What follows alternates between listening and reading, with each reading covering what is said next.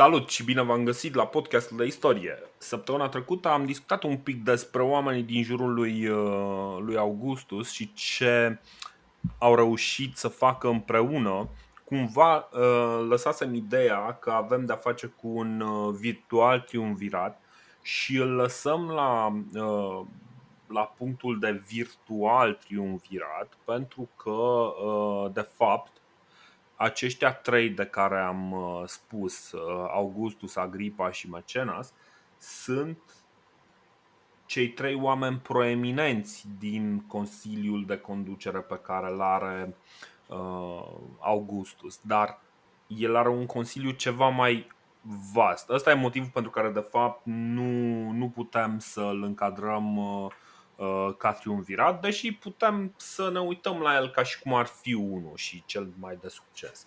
În orice caz, să ne continuăm un pic povestea de unde o lăsasem. Și unde o lăsasem era că prima oară Augustus se dusese până în est să rezolve problemele cu parții, după care are loc acea ultimă înțelegere și undeva în, în acea înțelegere, de fapt, cam în același timp, în nouăsprezece înainte de Hristos, Augustus primește pentru cinci ani rolul de curator legum et morum. Și ăsta este un moment de fapt foarte important și o să vedeți, ne concentrăm acum un pic pe reforma socială pe care o pregătește Augustus și care um, mi se pare unul din cele mai interesante puncte din, uh, din istoria acestui personaj, din povestea acestui personaj. Um, Suetonius zice că primește uh, această, acest rol de curator uh, permanent. Dar cel mai probabil el se înșală în legătură cu treaba asta, pentru că mai mult ca sigur primește doar pentru cinci ani, pentru că rolul ăsta este re, reacordat după, după o vreme. Și hai să vorbim un pic despre ce fel de legi. În primul rând, undeva prin... Poate ar trebui așa un pic să, să ne amintim cine sunt totuși romanii. Romanii sunt o societate puternic superstițioasă. Are foarte multe obiceiuri, foarte multe, foarte multe superstiții și foarte multe din problemele societății cumva în perioada asta ajung să fie puse în seama degradării valorilor. E o temă pe care o vedem și acum, o vedem, am văzut-o și acum douăzeci de ani, o să o vedem de-a lungul istoriei. Întotdeauna o să ai câte o generație de oameni care o să vină și zice: oh, vai, valorile noastre se duc de pământ și bă, totul e dezastru și trebuie să facem ceva. Asta se întâmplă, asta se întâmplă de obicei când nu mai ai un dușman evident contra căruia să lupți. Societatea romană, deja după mai bine de zece doisprezece ani de pace, da, asta e partea pozitivă, mm-hmm. da, a început să prindă gustul bunăstării, ca să zic așa. Era bine pe de-o parte, evident, dar pe de altă parte avea și un downside, cum spui și tu. Adică asta e de fapt latura mai puțin fastă. Cetățenii ăștia romani începuseră să aprecieze cumva din ce în ce mai mult bunăstarea, viața asta de griji. Rămâneau, foarte important, că o să vedem puțin și războiul ăsta propagandistic, ei rămâneau în continuare foarte fascinați de estul ăla misterios, luxuriant, dar de unde importau, cum zici și tu, importau tot felul de, de comportamente din astea, și superstiții, și nu știu, mode vestimentare, religioase, morale, care evident că erau în neconcordanță cu valorile și principiile republicane. Păi să nu uităm că din est a venit și superstiția aia că Roma va fi distrusă cât de curând, de a trebui să vină Octavia repede cu antidotul, să numească cetatea Urms Eterna, să nu mai creadă cetățenii toate prostiile pe la... Da, că ăștia auzeau tot felul de de superstiții la, la, la colț de stradă. De asta spun, e cumva natural. Octavian a observat lucrurile astea. Cetățenii începuseră, fără să-și dea seama poate și ei, să, să devină mai delăsători, chiar din punct de vedere al îndeplinirii obligațiilor familiale, pentru că na, existau și obligațiile astea. Și na, plus alte mici chestii cu adulterul, adulterul, păi uh, devenise, mă rog, de, devenise un, un atentat pe față la tradițiile Romei, să zic așa. Uh-huh. Și atunci, na, omul, chiar și Horațiu, deci Horațiu, fii atent ce, ce spune. Horațiu spune într-o odă foarte simpatică, apropo de citit și de conexiuni, că asta e.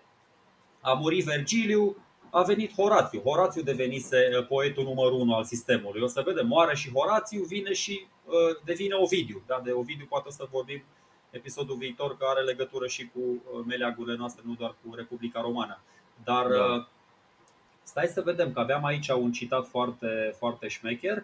Uh, ăsta mai băga și, și strâmbe prin odele lui, dar uh, zicea, ok, cu, îl proslăvea pe ăsta cu teme mitologice, religioase, eroice, dar mai băga și niște chestii din astea, așa, mai civice, mai erotice și așa. Zicea aici, ia fi atent, uh, zicea că adulterul devenise o idee extrem de uh, incomodă și răspândită în societatea romană, da? Și chiar insinuează, bine, asta o zice el în ode, uh, zice că uh, de multe ori într-o familie uh, adulterul devenise tolerat și de către soț.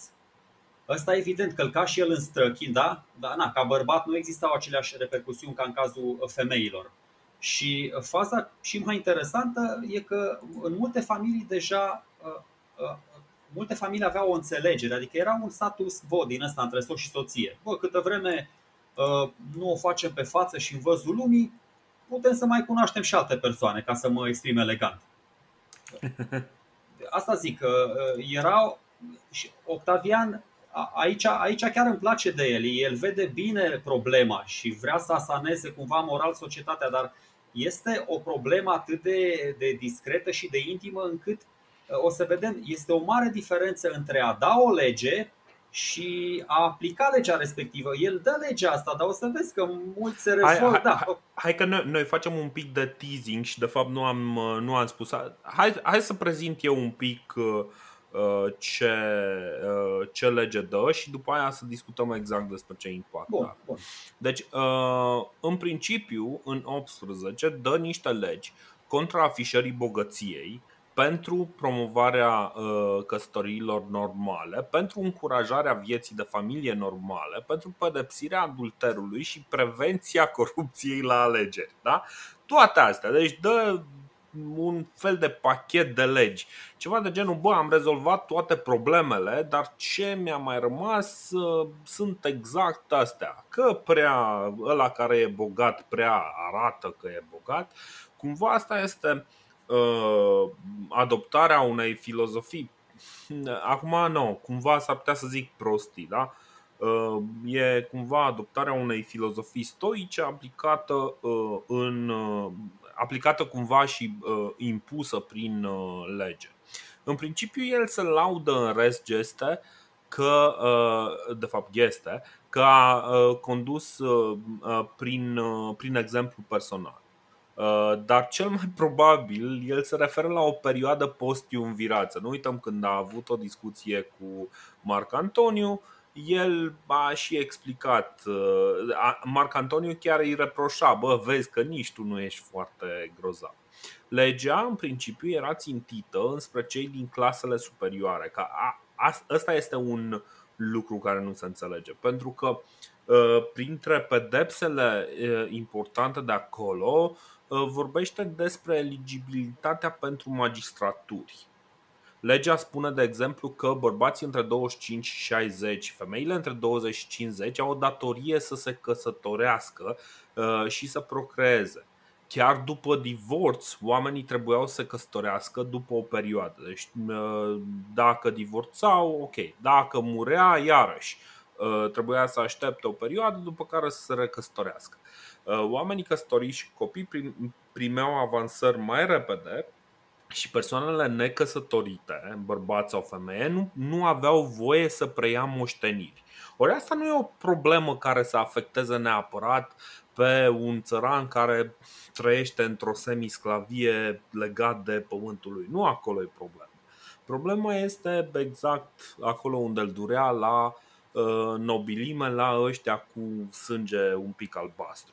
Senatorii nu aveau voie să se căsătorească sub ei, tot prin legea asta a lui Octavian, și în special cu femeile liberate de către ei. Deci senatorii, oameni bogați, influenți, nu odată, probabil, ce înțelegem noi, au recurs la acest lucru, să ia o sclavă mai frumoasă și să se cupleze cu ea.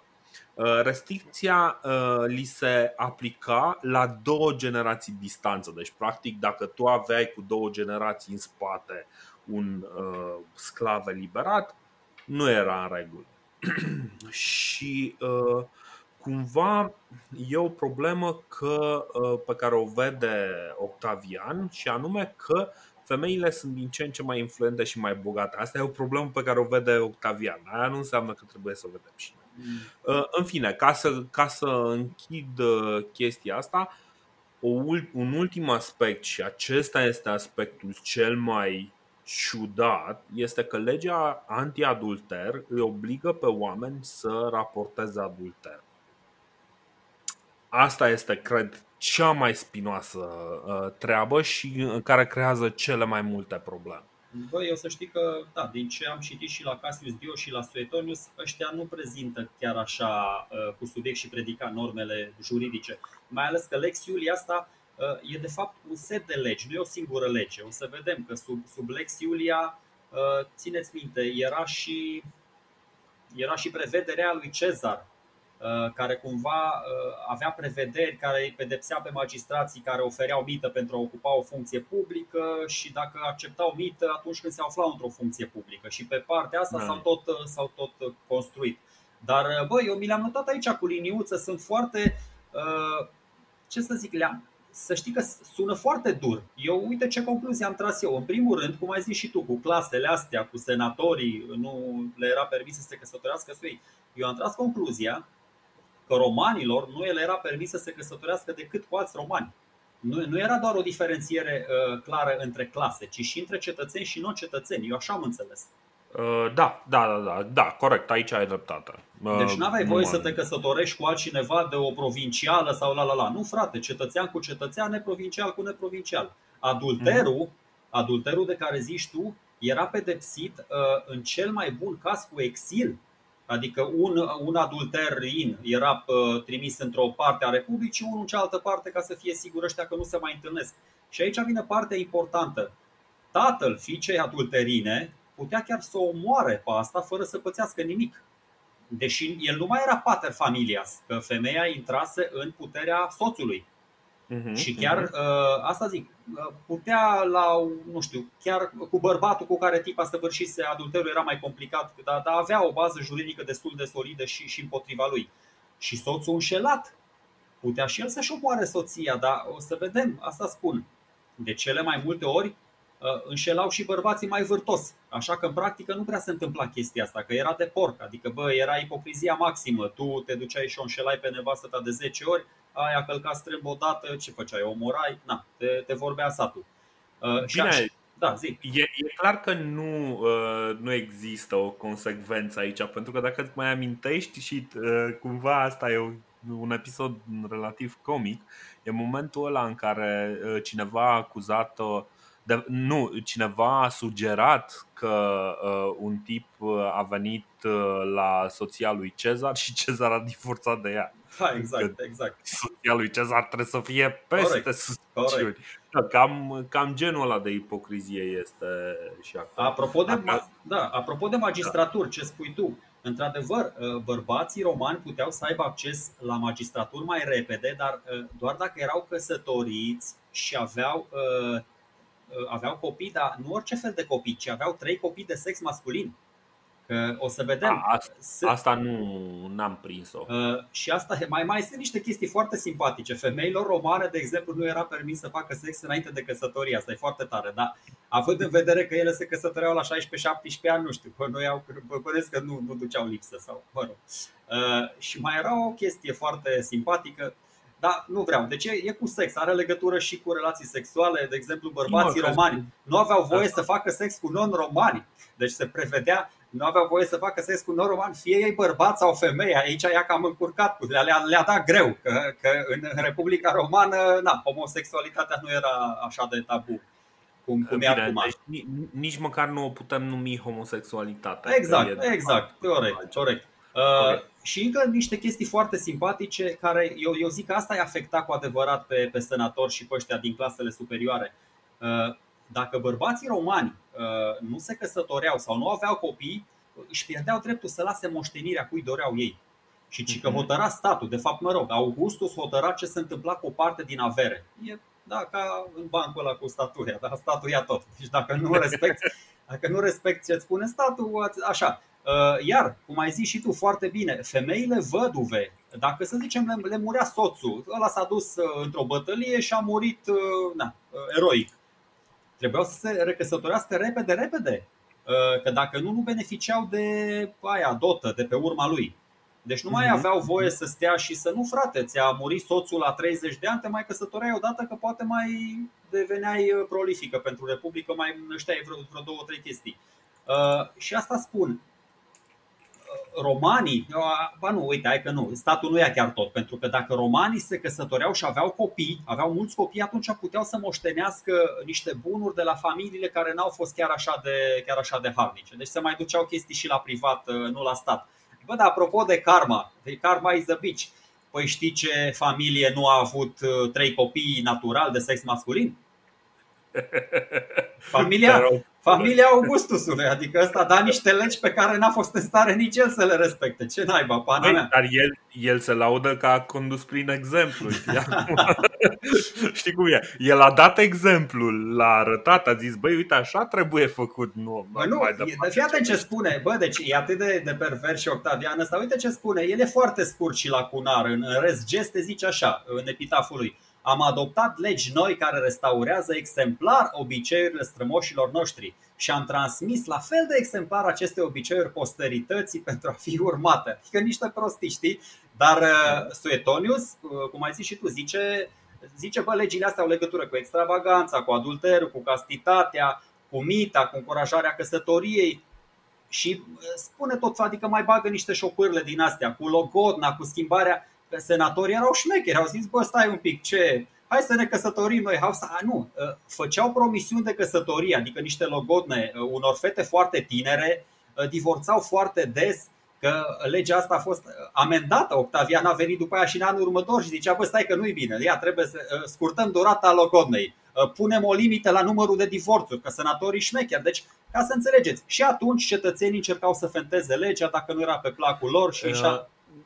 Nu numai că încercau să fenteze legea, dar cumva ăsta este un, un principiu, nu știu cum să spun, un principiu care se aplică cam cu mai toate legile din totdeauna, cel puțin pentru, pentru legile cumva făcute după gândirea dreptului roman. În sensul că dacă o lege este un pic prea absurdă, legea va rămâne în continuare, numai că nimeni nu o va mai respecta. Oricât, oricât te-ai chinui, dacă, dacă ție îți dă, de exemplu, o lege că uh, nu, nu știu, n-ai voie să fluieri în casă. Corect. Se apucă lumea de nebună să fluieri în casă. Corect, Dorine, dar mai ții minte că spuneam data trecută, bă, și celui mai mizerabil gest îi poți găsi o justificare corectă, adică și propaganda cea mai deșanțată poate cumva avea o acoperire din asta extrem de nobilă. Să știi că scopurile legii lui Octavian erau uh, oarecum juste. Adică având mai mulți copii, bă, creștea efectivul armatelor, da? Dacă erau băieți printre acești copii, un... puteai să zici. Sunt de acord cu tine. După aia, okay. uite, uh, mă gândesc numai la taxe.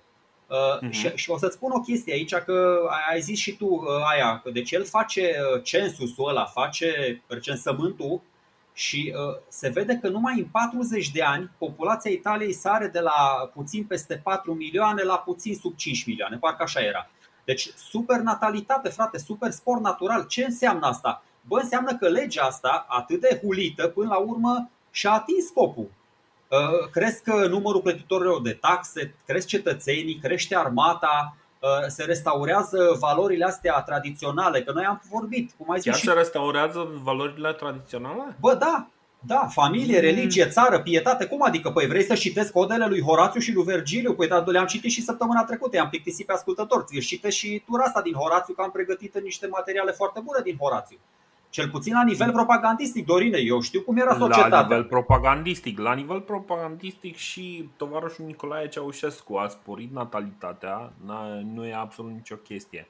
Dar ce a reușit în schimb să facă este să sărăcească țara progresiv și oamenii, să le taie oamenilor libertățile. Deci cumva întotdeauna există și un revers la chestia asta. Dacă până la urmă legea asta, ok, înțeleg că e un plan de a spori natalitatea, dar uh, nu cumva e un pic, uh, uh, un pic cam prea mult, prea multă ingerință în viața umană? Adică, băi, ok, știi, uh, sunt sigur că în momentul ăla poate o să ai niște oameni care o să se uite și o să zică, bă, știi ce, ok, acum uh, patruzeci de ani poate ăștia se omorau uh, ca nebunii, dar măcar nu intrau la mine în dormitor, știi? Sau dacă intrau, era ultima oară. Dorine, dacă judecăm metehnele antichității cu, mă rog, cu șublerul zilelor noastre, normal că ies niște abominații. Adică, păi bă, eu, eu am observat o chestie. Augustus ăsta era, bă, era un fel de Hitler. Vorbesc foarte da. serios. Păi prin legea asta se asigura puritatea sângelui roman, frate. Rasa, singura rasă pură și superioară antichității. Vor, nu, vorbesc foarte serios. Dacă este... locuim roman cu german, am rezolvat problema. Dar încă o chestie, că așa e istoria, bă. Uite, cu cât citești mai mult îți dai seama.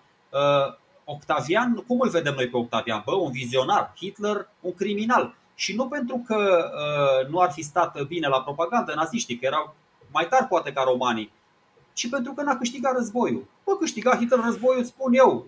Arbeit macht frei acum, guten Morgen, gute șpile, trei minute. Un pic mai complicată, pentru că cumva Augustus nu a fost autorul unui genocid, așa cum a fost, de exemplu, tatăl lui exact. Cezar, știi? Bă, nu. De- deci, cum, cum să spun, sunt multe lucruri pe care pot să le reproșez lui, lui Augustus, dar uh, genocidul Nu, nu chiar, nu, nu chiar. Uh, nu, nu-l acuz de genocid, Dorina, pentru că a plus, fost slab. Plus, plus, mai, mai e încă o chestie. Plus, gândește că Imperiul, că practic acum putem să vorbim despre Imperiul, Imperiul este în esență multicultural și se respectă cultura locală, uh, libertățile individuale și legile astea, legile astea, ok, se... Uh, se aplică romanilor, dar legile astea nu afectează chiar atât de mult provinciile, ba din contră, e posibil să fie un plus pentru, pentru provincii, pentru că atunci nu îți mai fură fata doar pentru că romanului i s-a părut mișto și poate să facă ceva. Dorine? Da. Sunt niște lucruri. Doar pentru că Augustus, Octavian, princeps, imperator, Divi Filius nu e acuzat de genocid, bă, nu înseamnă că nu a făcut un genocid. A făcut proscripții și a ucis cetățenii. Când s-a dus în Cantabria și în Asturia, i-a, i-a zăpăcit pe ea. Într-adevăr, bă, el, el ar fi făcut genocid, crede-mă. Doar că erau toate uh, uh, regiunile pacificate de Cezar înaintea lui. El a mai avut niște războaie, o să vedem, și în Panonia, și în Iliria, și în Germania. El era slab ca general, n-a putut să omoare el oamenii pe, pe câmpul de luptă, așa că i-a omorât în civilie, i-a omorât în Roma, a făcut proscripții. Dar Augustus, bă, a fost un scelerat, îți spun eu, n-a avut nicio treabă. Uh, nu, hai, hai, hai să nu îl clasificăm ca scelerat, că e un pic cam mult, zic eu, știi? Dar, într-adevăr, mie mi se pare un, mi se pare un punct valid ce spui tu, și anume că uh, o tendință autocratică și o tendință de exces se vede și la Augustus. Și uh, această tendință este uh, cea care probabil uh, în, își punea amprenta asupra, nu știu cum să spun, asupra caracterului ocupației romane în general și a caracterului societății romane în general. Numai că eșecul lui, cel puțin pe această parte a legislației, pe această parte a controlului moravurilor, o să-l vedem în episodul viitor exprimat chiar câte, ce multe promitem pentru episodul viitor, exprimat chiar prin fiica lui. Deocamdată nu are sens. Păi ok, ai, am discutat, noi, noi cam asta ne propusesem episodul ăsta, să tratăm legea asta și după aia să vorbim și despre niște campanii militare. Dar înainte să trecem la partea războinică, așa, vreau să spun două, trei chestii. Hai să mai spun de Horațiu, că chiar l-am citit pe Horațiu. Și uite, în Oda trei șase spune ceva și despre daci. Foarte tare. Yeah. Zic, uite, Dacian and Ethiop well night race. Zimă română, mă, okay, că dacii nu... și etiopienii aproape distruși. Ceea ce din nou spun, băi, o mizerie. Deci romanii de-abia se întâlniseră în anul douăzeci și opt și cu dacii și cu etiopienii, da? Și aproape distruși vor fi dacii peste o sută treizeci de ani, nu acum. Asta încă o dată ne arată cum se face propagandă ca la carte. Nu contează ce s-a întâmplat cu adevărat, contează ce scrie cel care a câștigat. Vorbesc foarte serios, exact. Și o să vin cu teza asta și, mă rog, probabil că foarte mulți o știți. Și încă o chestie foarte, foarte isteață despre Horațiu. Nu mai zic de Carmen Seculare, că i-a scris ăsta, ia propagandă peste propagandă. Bă, e o respons- ăsta, Horațiu e responsabil de, de o vorbă, de o maximă, un citat super celebru pe care o să vedeți, îl folosesc toți speakerii motivaționali din toate zilele noastre, fără să știe, mă rog, cine, cine l-a zis cu adevărat. Carpe diem quam minimum credula postero. Adică trăiește ziua, trăiește în prezent și fi cât mai puțin încrezător, da? Minimum credula postero, adică în viitor. Foarte tare. Deci Carpe Diem, Carpe Diem îi aparține lui Horațiu, nu știam, nu știam nici eu. Dar da, nu știai. Nu, habar n-aveam, sincer. Eu în Adeleuconoem se numește poezia, către mințile naive, ceva de genul ăsta, că asta e, bă, na, nu știu nici latină, asta e, sunt varsă, na, da. Bă, dar citesc, să știți, eu recunosc. Uite, uite, o să, o să citești ceva din Horațiu care îmi place mult mai mult. Uh, și despre care am scris mai, uh, mai de mult, iarăși un punct uh, foarte interesant. Uh, în a doua odă zice în felul următor, și nu o să citesc în latină, că, uh, deși e fain. Zice, mult, absolut, mult mai corect vei trăi, Licinius, necăutând adâncurile mării sau în timpul furtunii rămânând prea aproape de mal. Cel care prețuiește mediocritatea de aur e eliberat de mizeria sărăciei și de gelozia pe care o stârnește o casă somptuoasă. Asta este celebrul de Mediocritas sau uh, Mediocritatem Aurea. Sau da, foarte, foarte frumos. Da, un pic de stoicism, un pic de epicureism, că asta cu Carpe Diem exact. Intră un pic în filozofia. Dar fii atent. Deci uh, ideea că și Horațiu, și Vergiliu, și Titus Livius, bă, ăștia, ăștia au fost băieți isteți până la urmă, mai băgau niște șopârle, mai, adică artiști, artiști, erau mai, mai zdurlii. Uh, n-au băgat doar niciuși porcării propagandistice, dar uite, au scris și din astea o, o droaie. Fii atent ce mai zice, că hai să mai scap de niște citate. Zi de sărbătoare e astăzi, grija neagră mi s-a dus, de răscoală nu am spor, de moarte violentă sunt ferit, cât timp este Cezar stăpân pe această lume. Bă, ești nebun? Odă închinată tovarășului Nicolae Ceaușescu. Scuze, tovarășului Octavian, da. Augustus, că mereu îi încurc exact. Pe ăștia tăi. Deci nu, serios, um... acum noi încercăm să tratăm lucrurile foarte serios. Dar sunt unele chestii pe, pe marginea um... cărora nu poți să nu te amuzi.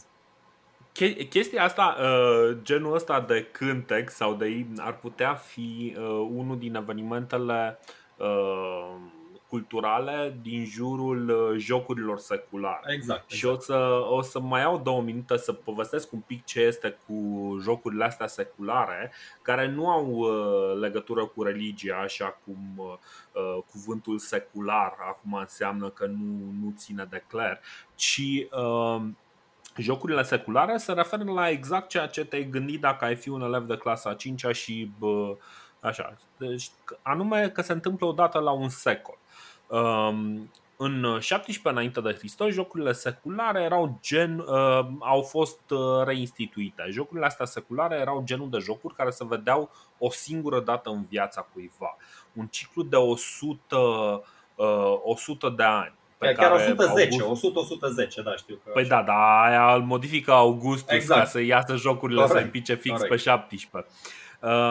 Este o colecție mare de evenimente sportive, literare, divertisment și ceremonii religioase. Practic, genul de nebunie care se întâmplă la un triumf întinsă pe mult mai mult timp. Un fel de olimpiadă de asta care durează săptămâni întregi, parcă săptămâni.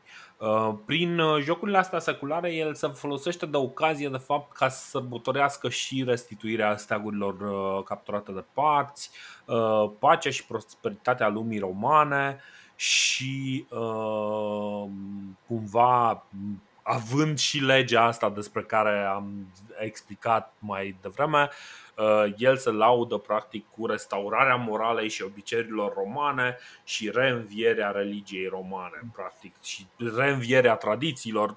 Omul era de fapt la, la maximul lui în timpul acestor jocuri, jocuri seculare. Da, a citit, a citit niște discursuri acolo în fața tuturor oamenilor, zicea, garanta el personal eternitatea Romei, instaurarea păcii universale. O să, da, o să vedem că ajunge în curând să închidă porțile templului lui Janus. Atunci când mm-hmm. închidea porțile acestui templu, însemna că în toată Republica, eu să-i spun Republică, deși eu îmi dau seama de ce tu îi zici Imperiu, o să vin cu uh, argumentele mai târziu, uh, venea cu tot felul de chestii din astea. Deci bă, nu pot, o citesc un piculeț. Soare hrănitor care aduci lumina și o ascunzi apoi și răsare același, decât Roma tu nu vezi cetate alta mai mare. Pacea și credința și sficiunea și onoarea și bla bla bla bla bla, nu mai pot, nu mai pot că deja e. Băi, uh, discursul uh, religiei uh...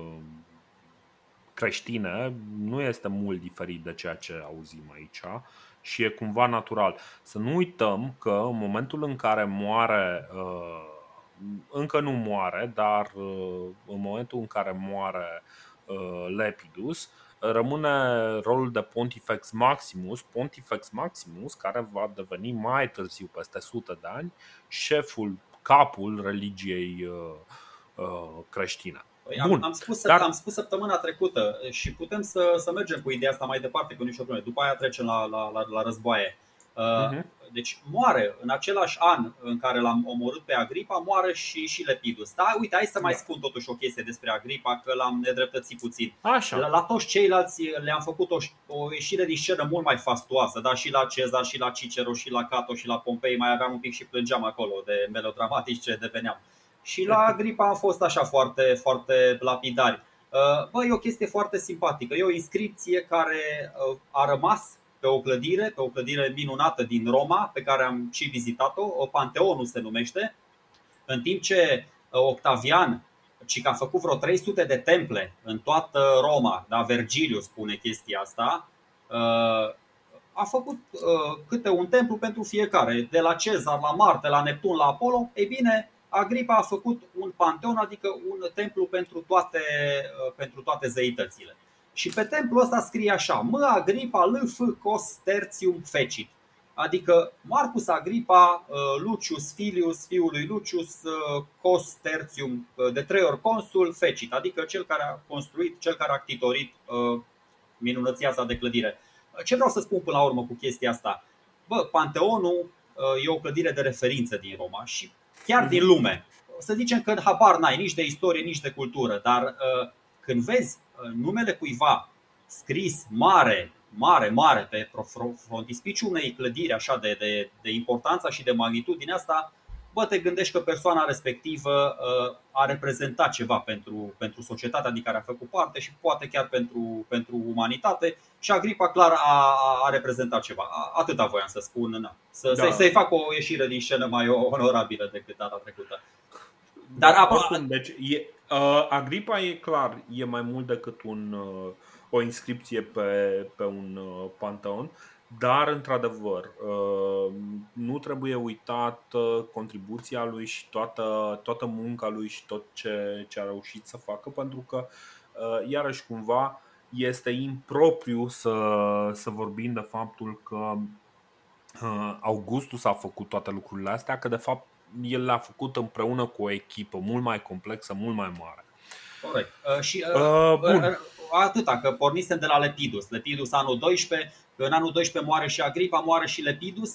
Și ăsta este anul în care uh, Augustus devine Pontifex Maximus. Asta este de fapt singura funcție care îi lipsea din toată panoplia asta. Și este momentul în care el poate să-și impună legal și autoritatea pe partea religioasă. Oricum a făcut-o da, până da, acum da. de facto, adică na, cu magistratori, cu toate astea, dar acum ajunsese chiar, chiar tatăl lor. Era fiul lui Cezar, mm-hmm. dar era tatăl lor din, din poate. Să nu uităm, deci putea să inventeze sărbători, putea să modifice calendare, putea să schimbe numele lunilor. Wink, Dar wink. Asta de-abia putea, da. în, după ve- ce primește da. titlul de Pontifex Maximus. Păi da, asta spun. Da. Putea să închidă, să deschidă temple, deci era tatăl lor, să prezideze tot felul de festivități religioase, deci din anul doisprezece le, le avea pe toate. Bun. Înainte să, să se întâmple lucrurile pe care le vom povesti mai departe, mai, mai încearcă un, un singur lucru. Încearcă să restructureze senatul și să-l aducă la trei sute de membri. Ca și Băsescu, an mai târziu, eșuează în, în, acest, în acest demers. El cumva încearcă crescând, să facă lucrul ăsta crescând nivelul financiar necesar la undeva la un milion de sesterți. Și pentru că vorbeam despre sesterți, mai au iarăși încă două minute să vorbim un pic cam cât este un sestert de ăsta. Mă uitam acum, deci un sestert era o sutime de aureus. Un aureus avea opt grame de aur și un gram de aur are cam două sute, e cam două sute cincizeci de lei. Aia înseamnă vreo două mii de lei. Aia înseamnă că un sestert ar fi vreo douăzeci de lei. Deci ar fi undeva banii, la douăzeci noștri, de milioane. În banii, în de banii astăzi, noștri. În banii de astăzi. Da, da, în banii de astăzi. Deci ar fi undeva la vreo douăzeci de milioane de lei. Adică vreo cinci milioane, patru milioane de euro.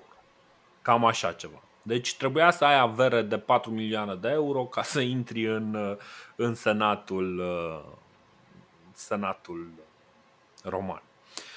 Mecena e cel care îl convinge să nu dea oameni afară pentru că nu le, nu le ajung banii. Și aici este genul ăla de punct în care Mecena e un pic un compas moral pentru pentru Augustus. În fine, trecând peste lucrurile astea, se întâmplă un, un lucru interesant. În șaisprezece, un anume Lolius e bătut pe Rin și Suetonius scrie în istoria lui că pf, e un mare dezastru, deși dezastrul pe Rin va fi un pic mai încolo. Ce se întâmpla? De unde apare de fapt acest conflict? În primul rând, e un pic mai complicat. Chiar dacă noi am vorbit despre cum lucrurile sunt din ce în ce mai liniștite, asta nu înseamnă neapărat că lucrurile sunt cu adevărat liniștite în, în Republică sau în Imperiu, ci doar că lucrurile sunt sub, sub control. Tiberius și Drusus sunt foarte prinși în tot felul de campanii militare. Am discutat despre campania din Cantabria. În cincisprezece, Tiberius și Drusus împreună se luptă cu triburile alpine, cu ținta să ajungă până la, până la Dunăre. Asta, asta ar fost un, un ideal. După ce s-au bătut în Iliria, parcă cu Panonii. Sau? Nu, nu, nu, nu, nu. Încă nu, încă nu, se încă nu. În, în șaisprezece și cincisprezece Augustus um. îi trimite pe amândoi, dar ăștia erau fiii lui Vitreș, dar îi trimite pe amândoi. Bă, aici e o chestie isteață, că ăștia, deși erau tinerei, Tiberius avea douăzeci și șapte de ani acum și Drusus avea vreo douăzeci și trei. Bă, se vor dovedi niște generali extraordinari. amândoi niște tipi uh-huh. extraordinari. Acum, cum zici și tu, se duc mai întâi, îi, îi probează un pic să vadă, bă, ia, mergeți un pic pe aici prin Elveția, Austria, uh, cum ai zis și tu, până la Dunăre, adică landurile aia germane. Sunt Bavaria și Baden-Württemberg, sudul Germaniei. Uh, uh, campania asta e, e chiar una reușită. Uh, cuceresc uh, zona respectivă și imediat fac uh, două noi uh, provincii. Provincii imperiale, cred că, dacă nu mă înșel, uh-huh. Raeția și Noricum, chiar deasupra, da. chiar deasupra uh, Alpilor până, până la Dunăre, până la Dunăre. Între timp, oricum, Octavian pleacă într-un tur al Imperiului. Octavian, de felul lui, nu stă foarte mult la Roma, îi displace foarte mult orașul, și orașul și atenția. Cassius Dio este cel care sugerează că pleacă cu soția lui Macenas, Terenția. Uh, probabil doar o bârfă, pentru că tot uh, izvoarele istorice cumva confirmă faptul că s-ar fi bucurat de atențiile ei și favorile ei fără nicio problemă și când era la Roma. Cumva uh, trăind, cum ziceam, trăind, uh, trăindu-și uh, exemplul doar uh, din vorbe, mai puțin din fapte. uh, În fine, tot uh, Augustus e cam tot timpul plecat din, din Roma, tot timpul prin provincii, încercând să rezolve uh, diverse lucruri. De exemplu, uh, apare o manufactură de bătut monede la Lugdunum și nu putea să aibă loc, nu putea să întâmple așa ceva în Galia fără prezența, uh, fără prezența lui uh, lui Augustus acolo. Și uh, sunt mai multe semne că într-adevăr Augustus petrece foarte mult timp uh, în uh, provincii, mult mai mult timp decât, uh, decât dau de înțeles ceilalți. Din nou, cumva mi se pare foarte important să punem accent pe faptul că omul este un bun, uh, bun administrator. uh, Gândește foarte bine ce, ce are de, de gândit acolo, ce are de făcut acolo. Și um, cumva știe ce să facă, pune lucrurile în ordine. Galia ajunge să fie, în vremea lui, ajunge să fie cu adevărat pacificată. O Galie care acum treizeci de ani nici nu te-ai fi gândit că o să stea atât de cu mintea în... Uh, da, Dorine, e pe vremea lui sub, pacificată, sub e pe vremea lui pacificată, dar e pacificată de, de fiul său Vitreg Drusus, pe care îl trimite. Da. El, după campania din Noricum uh. și Raeția, Drusus se duce, apropo, Lugdunum este Lionul de astăzi și aici își face cartierul general Drusus. El se duce da. în, în Galia și primește guvernarea celor trei provincii, că între timp dintr-una singură se făcuseră trei. Și cumva și-au dat și ei seama că e totuși destul de mare. Exact, exact. Și cum să spun, bă, guvernarea asta de acolo, că ăsta stă din anul cincisprezece până în anul nouă, o să vedem în fiecare, adică pe partea mai iernoasă, partea mai friguroasă a anului o petrece, o petrece în Galia și partea mai, mai caldă trece, trece Rinul. Dar n-aș pune numai pe seama lui Augustus. De adevăr, este o, un mare merit să îți numești oameni de valoare, că nu poți să fii tu peste tot. Te duci, vizitezi, te asiguri că își fac treaba Corect. cum trebuie, dar alții își fac treaba, îți spun. Bă, mi-am dat Cum, seama. Cumva asta este, cumva asta este ideea după care am și pornit, anume că există un consiliu, există mai mulți oameni care lucrează în direcția asta pentru a administra Roma, dar el e cumva acolo, corect, inspiră corect. această Bă, birocrație. Din păcate, așa. din păcate e mă rog, știu că folosesc cuvinte cam dure unor, e mizerabil, o să vezi ce face în rest geste. Toate Toate cuceririle, toate campaniile militare făcute și de Tiberius și de, bine, numai mai mult de Drusus și de Agrippa, bă, toate și le arogă el. El nu cucerește nimic, dar în rest geste spune că a ajuns de la Oceanul Atlantic până la Elba, deși el n-a cucerit nimic de pe acolo, s-a dus și s-a îmbolnăvit. Contează? Contează? Acum bă, întrebare, contează? Da. Pentru adevărul istoric contează, cum să nu conteze? Păi, pentru adevărul istoric, pentru el era ceva de genul, bă, pe timpul meu s-au făcut astea, deci eu le-am făcut. Nu. Asta este. Nu, eu, părerea mea e că e mai important păi că... un locotenent, doi, trei, cinci centurion decât generalul. Generalul nici măcar nu intră în luptă. Dacă tu ai zece centurioni proști, poți să fii cel mai genial general, poți să-ți iei bătăi, peste bătăi. iarăși e complicat. Înțelegem oricum că el clar preferă să le ia gloria și să-și asume toate meritele celorlalți. Și într-adevăr, într-una din, din, puținele, din puținele momente în care el se întoarce la Roma, cumva tot încearcă să le reamintească romanilor că toate lucrurile astea se întâmplă pentru că el este acolo șef peste toate. Pe undeva, stai, când, când ajunge Tiberius e în treisprezece, parcă atunci când Tiberius devine consul împreună cu Quintilius Varus în, în, cincisprezece, în treisprezece parcă, atunci se întoarce și, uh, uh, și Augustus la, la Roma și tot în treisprezece este deschis teatrul lui Marcellus.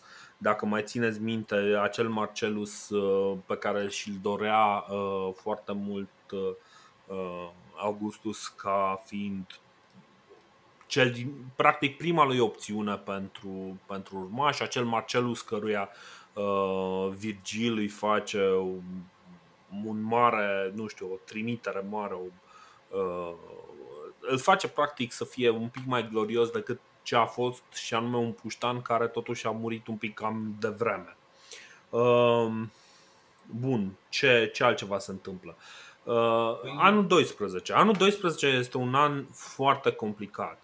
Uh, anul doisprezece este cel în care Lepidus uh, moare, uh, în care o molimă, de fapt, lovește Roma și toată Italia. uh, Agrippa, care câștigă fără, uh, fără luptă în Panonia. Deci uh, se duce, uh, printre ultimele lui misiuni, parcă am spus și în episodul trecut, se duce în Iliricum să, uh, să discute cu panonii. Panonii care erau cumva la nordul provinciei Iliricum, nu în câmpia Panoniei.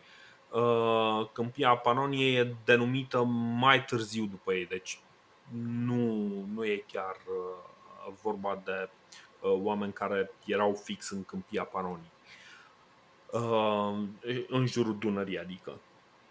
Agrippa câștigă fără luptă, merge, negociază retragerea acelor triburi, dar se îmbolnăvește și el atacat de această molimă și moare.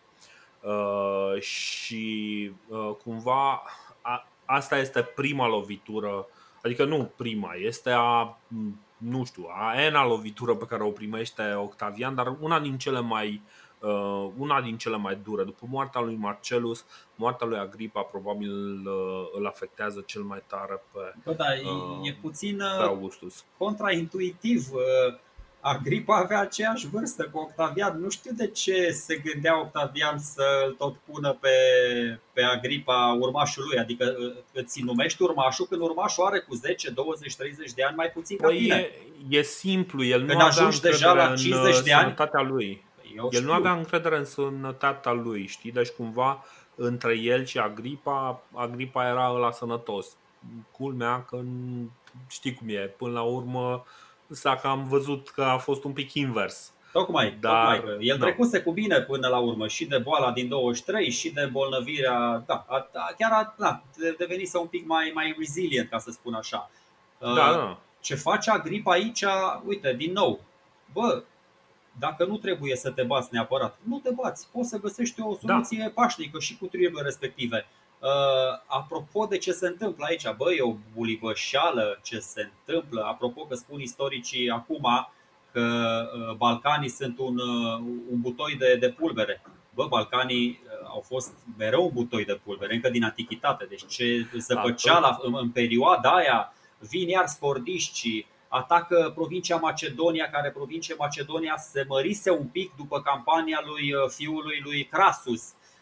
Moare Agrippa, operațiunea o preia Tiberius. Tiberius renunță la, la soluția pașnică, se duce, se bate în anul următor, se duce, se bate, îi bate pe Ilir, pe acolo, că mă rog. A, Agrippa l-a avut subordonat pe Tiberius și când a fost în Est. Deci Tiberius a avut de unde să învețe meserie, că o să vedem, Tiberius chiar e un, un general extraordinar și pentru multă vreme. De asta spun, și până la urmă, nu știu, putem să intrăm în detalii, dar până la urmă se întâmplă aici o chestie. După ce în est, în partea aia, în Iliricum, înving ăștia toate revoltele triburilor și îi bat pe toți, și pe unii și pe alții, uh-huh. se întâmplă o chestie interesantă. Iliricum va deveni provincie imperială. Adică Octavian își dă seama, bă, stai un pic, că eu le-am numit provincii senatoriale doar acolo unde n-aveam bătaie de cap, unde credeam că nu se întâmplă nimic. Macedonia, nu știu, Asia, na, dar da.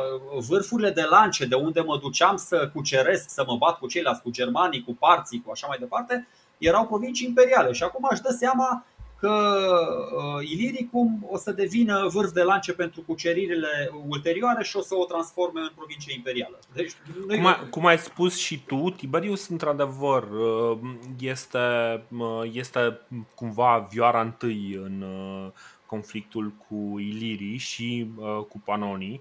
Și într-adevăr câțiva ani este ocupat cu războaiele în, în, această, în această zonă. În cele din urmă supune triburile din Iliricum și se duce apoi în Panonia. Iarăși, nu este acea Panonie, ci este mai degrabă o, o zonă de la nordul Iliricumului.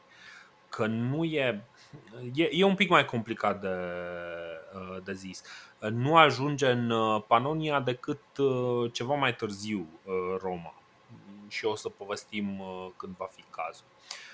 În orice caz, după ce Tiberius reușește să pacifice zona asta, pacifice iarăși între ghilimele cu sabia în mână, pentru că așa pacifici pe cineva, Augustus primește titlul de imperator de două ori, în doisprezece și în zece înainte de Hristos, pentru Panonia, apropo. Așa, că tot vorbeam despre cum își arogă titluri.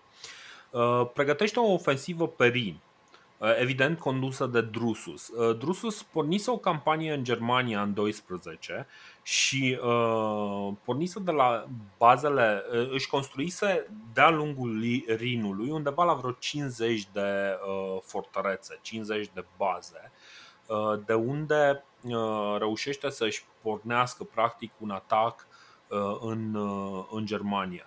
În doisprezece reușește să cucerească o bucată destul de serioasă și reușește chiar să o mențină câțiva ani buni. În nouă, Drusus devine consul, se întoarce la Lugdunum ca să-și continue campania și în timpul perioadei lui de consulat se vede că Drusus e, un, e și el un mare talent militar și mi se pare că Drusus primește mai degrabă încrederea lui Augustus decât, decât Tiberius, pe care Tiberius îl ține totuși mai aproape de casă. Pe Drusus îl trimite acolo unde niciun roman nu s-a dus, și anume să, să mențină dominația în în Germania. Da, bă, nu cred că a ajuns săracul. Săracul Drusus nu cred că a ajuns în anul nouă să-și ia în primire consulatul, că el toate, toate magistraturile le-a primit, adică a candidat, venea, candidat la, la magistratura respectivă, se ducea iar pe, pe front pe, să se bată. Pentru consulat, iarăși a venit și a luat titlul de consul. Exact, în anul zece, dus, în anul zece pentru anul nouă, da. Și după aia s-a dus să se bată și s-a, s-a întâmplat după ce la Lugdunum, s-a dus la Lugdunum și de acolo și-a pornit campania și el chiar ajunge să treacă Elba. În principiu, Drusus e genul ăla de erou, băi, ok, el este general, dar este și un luptător uh, singular. El tot încearcă să-și rezolve luptele în luptă singulară, să meargă practic să-l provoace pe uh, regele uh, advers, să, uh, să iasă la luptă, se luptă cu el și uh, îl omoară. Cred că face așa cu uh, vreo trei, da, vreo trei șefi de trib germanici au fost pacificați în felul ăsta, ca să zicem așa, și uh, e posibil ca chiar și un rege germanic să fi fost învins în luptă, un fel de șef peste șef. Exact, să știi că mi-a plăcut, mi-a plăcut la nebunie campania asta, poate, nu știu, dacă mă lași două, trei minute să spun, e, e, e foarte faină campania asta lui Drusus. Dar revenind aici, bă, e cel mai tare general roman din punctul ăsta de vedere al duelurilor unu la unu.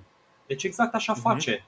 Bine, am văzut, nu mai știu, la, la Cassius Dio parcă zice, nu sunt foarte, adică sursele primare sunt destul de, dar uh, istoricii contemporani așa spun, că se ducea pur și simplu, provoca regele sau șeful de trie din armata adversă, îl bătea unul la unul și după aia evident că era mult mai ușor uh, să învingi armata adversă fără conducător. Uh. Stai, stai, stai un pic, aici, aici un pic de pauză. Exista tradiția asta de luptă, în loc să se căsăpească triburile între ele, în momentul se putea alege ceva de genul, băi, campionul tău cu campionul meu sau, în cazul lor, șeful tău de trib cu mine, generalul armatei, știi? Da. Și care din ei pleca, practic, în momentul ăla ziceau, da, ok, voi plecați la voi înapoi acasă și nu, nu ne mai luptăm. Pentru că da, într-adevăr le murea, dar nu mai exista luptă după aia. Deci păi, nu se mai da, lupta. Da, da, da, asta spun. Îi învingeai fără luptă, dar asta, a, așa se explică, că asta urma să spun, așa se explică succesul ăsta lui impresionant. El la nici treizeci de ani reușește să cucerească o suprafață foarte mare. O să vedem cum face. El se duce.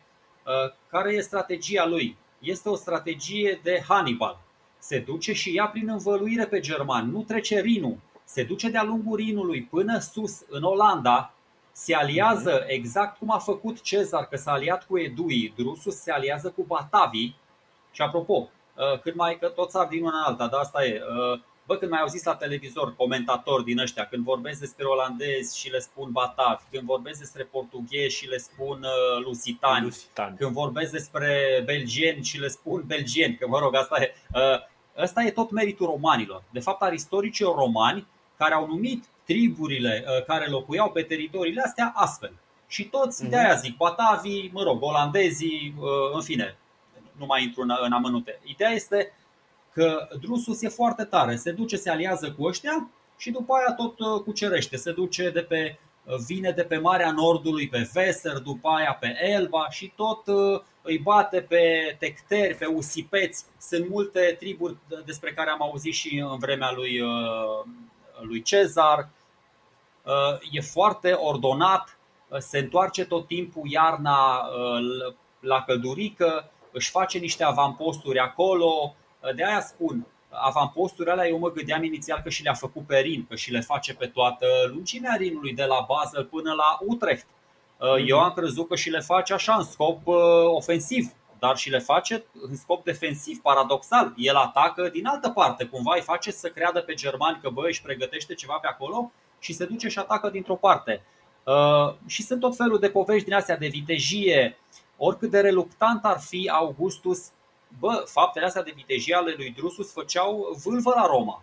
A primit o ovație, tot așa, exact cum se întâmpla pe vremea lui Cezar, că ăsta cucerea teritorii necunoscute pentru Roma și romanii went berserk, erau super extaziați. Exact așa face și, și Drusus și îți spun, bă, mie mi se pare, se vede că ăștia nu erau fii naturale al lui Octavian, că ăștia chiar se pricepeau la războaie și Drusus și Tiberius, spre deosebire da. de, de Octavian.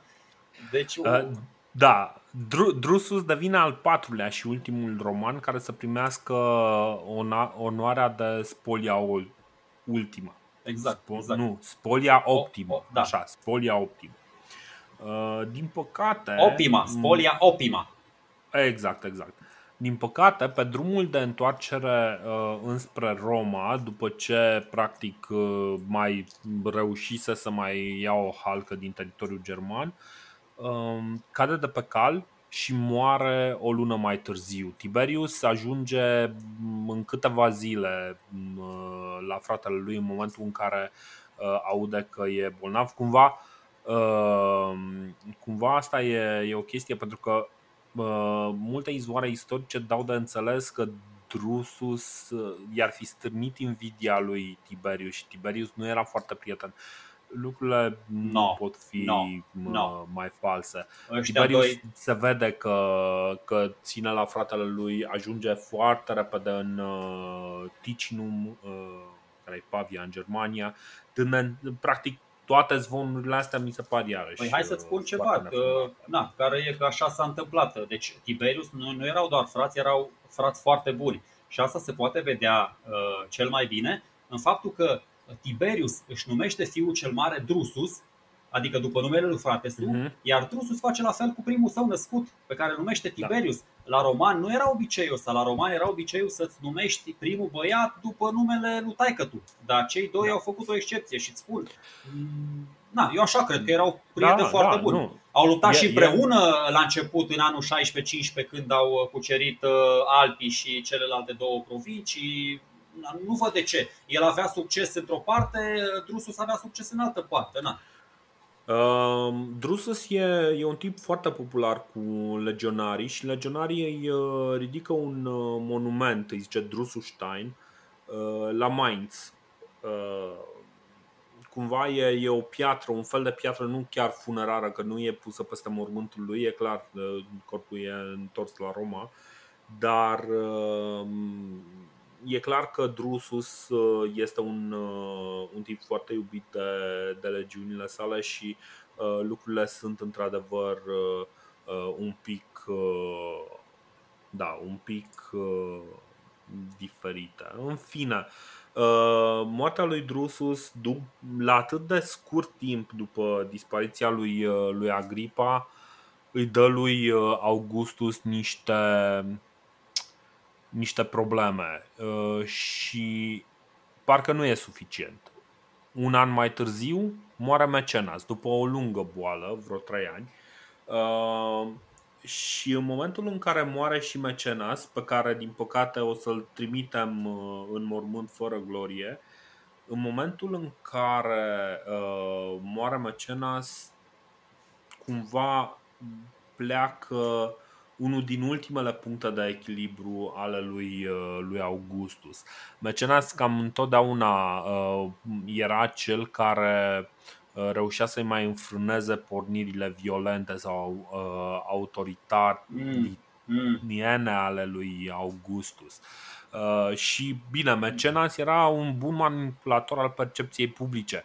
Ăsta este marele, marele lui avantaj, e marele lucru pe care l-a adus în, în acea în prietenie cu, cu Augustus și este ce, ce marele avantaj pe care l-a avut Augustus cât timp Macenas era pe acolo. Bă, nu, nu, e Dar... rău. nu e rău că am ajuns la moartea lui Macenas, eu credeam că o să zăbovim mai mult cu campaniile și aia din Panonia și aia din Iliricum și da, nu, nu e rău, e foarte bine că s-a întâmplat așa, că nu-mi place să fiu extrem de războinic.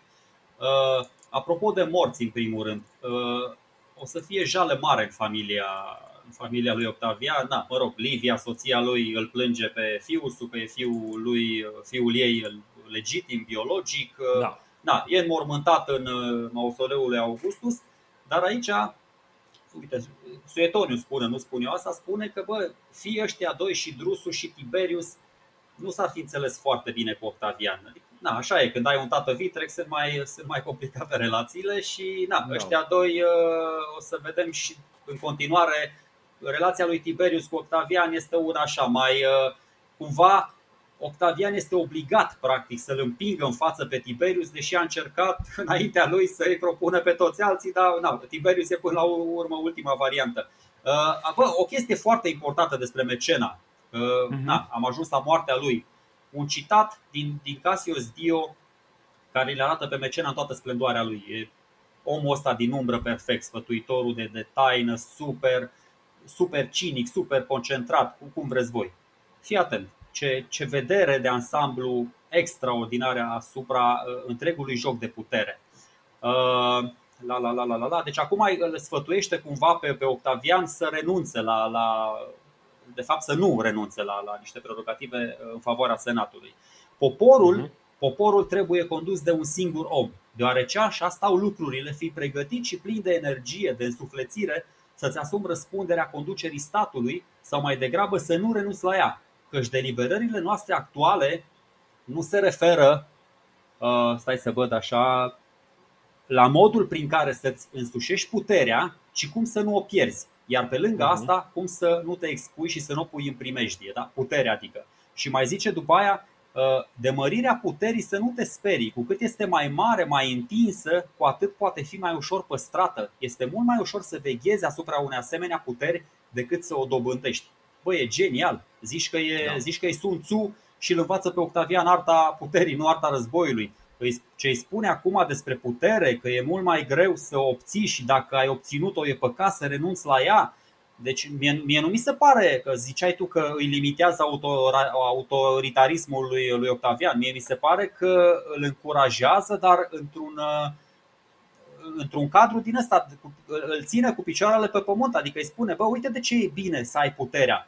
Pentru că tu, spre deosebire de alții, uite, tocmai poate nu ești atât de accelerat cum am zis eu mai devreme. Poate sunt alții și mai duși cu pluta și atunci e bine ca puterea să rămână în mâinile unui om cu, cu scaunul la cap. Uh-huh. Uh, câteva cuvinte mai am. Deci Macenas, uh, cum ziceam, ok, pleacă, mare personaj important. uh, Drusus, la fel ca uh, Marcellus, lasă o mare uh, o, o rană adâncă în uh, familia lui, uh, lui Augustus.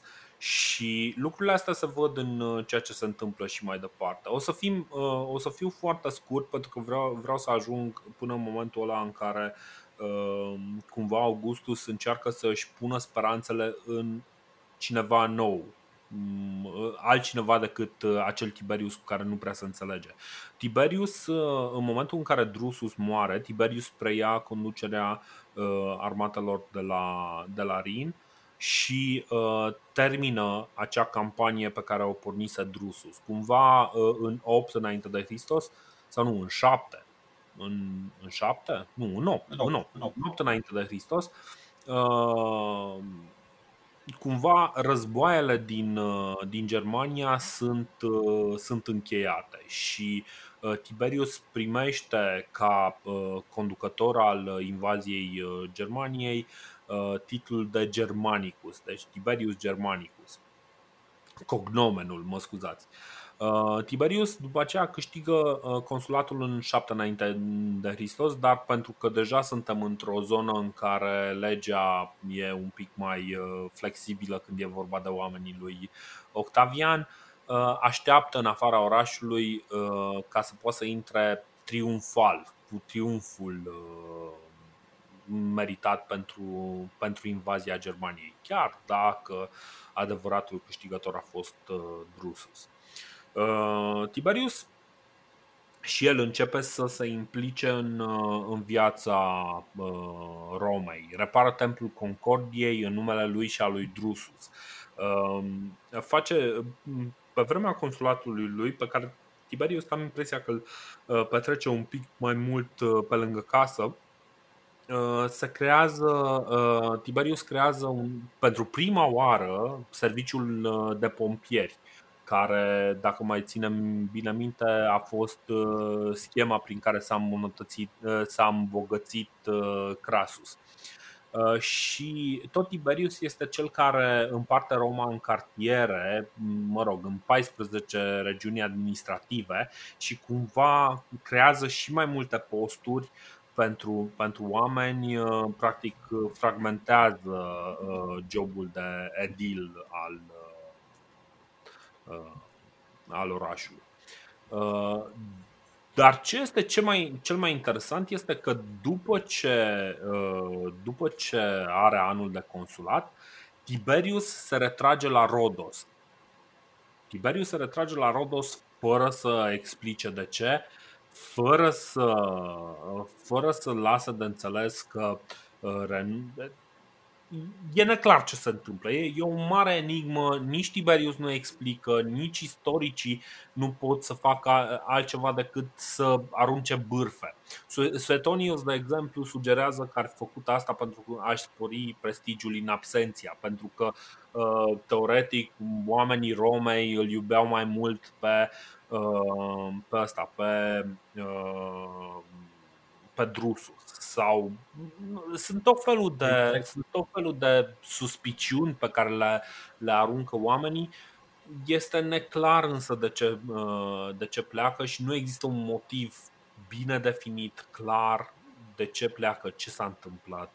Da, e, e un pic ilogic. N-ai cum, dacă voiai să te iubească oamenii mai mult după trei ani după ce a murit frate tu, Te duceai și tu și cucereai mai multe chestii. Te duceai în Germania și cucereai în continuare și te iubeau oamenii așa cum l-au iubit și pe, și pe Drusus. Că și urmașii lui Drusus toți își vor lua renumele de, de Germanicus, toți, da. toți urmașii lui. De asta spun, bă, e ilogic. Eu zic că are mai mult legătură cu uh, relația dificilă dintre el și Octavian, cu faptul că deși el era într-o căsătorie relativ uh, echilibrată și fericită, a fost obligat să divorțeze, uh, Iulia a fost măritată cu forța pentru a treia oară, uh, Octavian îl presa pe ăsta, bă, ia mai fă-mi un moștenitor, ia mai fă-mi un moștenitor, voia să sară o generație, adică Octavian, dacă ar fi fost după el, l-ar fi adoptat uh, și pe fiul lui Tiberius, doar ca să nu-l asocieze la domnie pe Tiberius, și toate astea până la urmă au, l-au determinat pe Tiberius, bă, this is too much. Noi, noi vedem istoria și am mai povestit chestia asta, noi o vedem doar la nivel uh, instituțional, dar istoria cu adevărat s-a scris la nivel personal, s-a scris la nivelul relațiilor personale și nu știm da. ce s-a întâmplat între ăștia doi. Au fost fricțiuni și până la urmă na, omul a plecat, asta e viața. Exact, exact. Ăsta este motivul și cumva asta întărește exact ceea ce ai zis tu, pentru că în momentul în care ai spus tu chestia asta mi s-a făcut de click-ul. Într-adevăr, Tiberius nu se înțelege foarte bine cu Octavian. Ăsta este motivul pentru care Octavian, în momentul în care Gaius, care era fiul, fiul lui Agrippa, da, da. Așa, fiul Iuliei și al lui Agrippa, în momentul în care prinde vârsta suficient de înaltă pentru a primi, pentru a intra în viața publică, în cinci înainte de Hristos, Augustus ia postul de consul, își asumă, își asumă, nu își asumă. Teoretic trece prin procesul alegerilor, dar cam ăsta este lucrul cu adevărat remarcabil care se întâmplă în cinci înainte de Hristos. Augustus ia postul de consul pentru a-l introduce pe Gaius în, în viața publică. La fel va face și peste trei ani pentru Lucius, celălalt fiu al, al Iuliei, pe care iarăși parcă îl adoptă, nu? Adoptă, parcă da. Pe amândoi, pe amândoi, da, da, da, adoptă, da. Exact, să mergi la fiica ta și să-i adopți copiii. Um, și o să vedem ce se întâmplă în momentul în care ai un tată atât de, atât de abuziv și atât de uh, complex, cu atât de multe puteri și cu uh, o imagine atât de strictă legată de moralitate. Dar o să vedem asta în episodul viitor. Da, aș vrea să fac totuși o comparație între... Că noi, vezi, episodul ăsta am vorbit tot da, și să încheiem cu chestia asta. Nu știu dacă e foarte isteț ce zic eu acum sau foarte vizionat. Da, zic, uh, dacă nu isteț, pică la montaj. Exact. Uh, deci noi am vorbit, că, așa am zis, bă, tratăm puțin partea asta legală, vedem despre ce e vorba și după aia tratăm partea cu războaiele și vedem ce mai iese, ce mai iese între. Uh, și... Eu, eu cel puțin, acum vorbesc în nume propriu, eu am rămas cu impresia din școală că istoria înseamnă mare parte războaie, războaie și iar războaie. Dar e o impresie falsă și acum îmi dau seama și de ce. Războiul, așa cum l-am tratat noi acum, bă, îți oferă doar informații periferice despre societate. Deci din punct de vedere istoric și societatea romană, ce putem spune din punct de vedere al războiului? Super războinică, super defensivă la început, după aia mereu un alertă, nu știu, da, veșnica scuză că toate atacurile sunt preventive, mă rog, aveau ăștia sechele din copilărie și da, după aia i-au tot bătut pe toți. Și ok, poți să faci niște conexiuni, să da, cu implicațiile, că ok, războaiele au niște implicații și în societate, da, cu resursele alea care consumate aiurea, dar resurse care erau excedentare, pentru că dacă nu erau excedentare nu porneai războiul și cu veteranii care vin în societate și așa mai departe. Dar domeniul, aici vreau să ajung, domeniul care îți oferă cele mai multe informații despre o societate este dreptul, adică legile. Iar despre dreptul roman nu am vorbit noi cât se cuvine, dar despre dreptul roman să știi că se pot scrie o mie de cărți și se pot face o mie de doctorate, lucru care s-a și întâmplat de altfel. Dar legile, Dorine, bă, legile acoperă tot spectrul unei societăți și relații sociale și economice și administrative și militare și financiare și mai mai presus de atât, că aici vreau să ajung. Bă, toate legile astea pornesc până la urmă, adică spun, spun ceva despre, despre morală, despre conștiința colectivă. Toate legi, toate normele juridice până la urmă ale unei societăți decurg din obiceiul pământului, din, din cutumele alea nescrise și încetățenite în societatea respectivă. De aia e mult mai importantă o lege decât un război care se duce la, la granița Republicii sau Imperiului. A, asta e concluzia mea, că avem mai multe de învățat absolut, dintr-o absolut. lege decât dintr-un război. Uh, în principiu, uh, legile sunt uh, despre cum funcționează societatea. Războaiele sunt despre cum uh, reacționează la criză societatea. Uh, crizele sunt mai rare decât restul timpului. Și uh, cred că ăsta este motivul pentru care cel puțin o vreme o să încercăm să ne uităm uh, de acum încolo la uh, feliile astea cumva, cumva separat. O să ne uităm la ce războaie se întâmplă, după care ne uităm un pic la ce se întâmplă pe uh, zona asta economică și, și socială. Și uh, un, uh, un plan măreț pe care îl aveam și pe care nu știu dacă o să putem să-l ducem uh, uh, la îndeplinire este uh, să facem un pic uh, o discuție despre, uh, despre cum arată de fapt societatea, uh, societatea romană sub, uh, sub Augustus. Dar uh, cred că ăsta va fi un plan pentru un, uh, un episod special pe care o să-l facem uh, ceva mai încolo. Deocamdată însă o să ne concentrăm, cum ziceam, pe finalul uh, domniei, să zicem, lui, uh, lui Augustus și uh, după aceea să vedem în ce, în ce direcție mergem. Uh, până atunci însă, cum ziceam, uh, foarte, foarte sugestiv, o să aflăm exact ce, ce impact are în familie prezența unui părinte atât de dominant cu idei atât de fixe despre moralitate și o să vedem cât de, cât de eficiente sunt acele măsuri care să îndrepte societatea aplicate la microclimatul familiei lui Augustus. Dar toate astea în episodul următor. Mersi mult! Ceau! Carpe diem!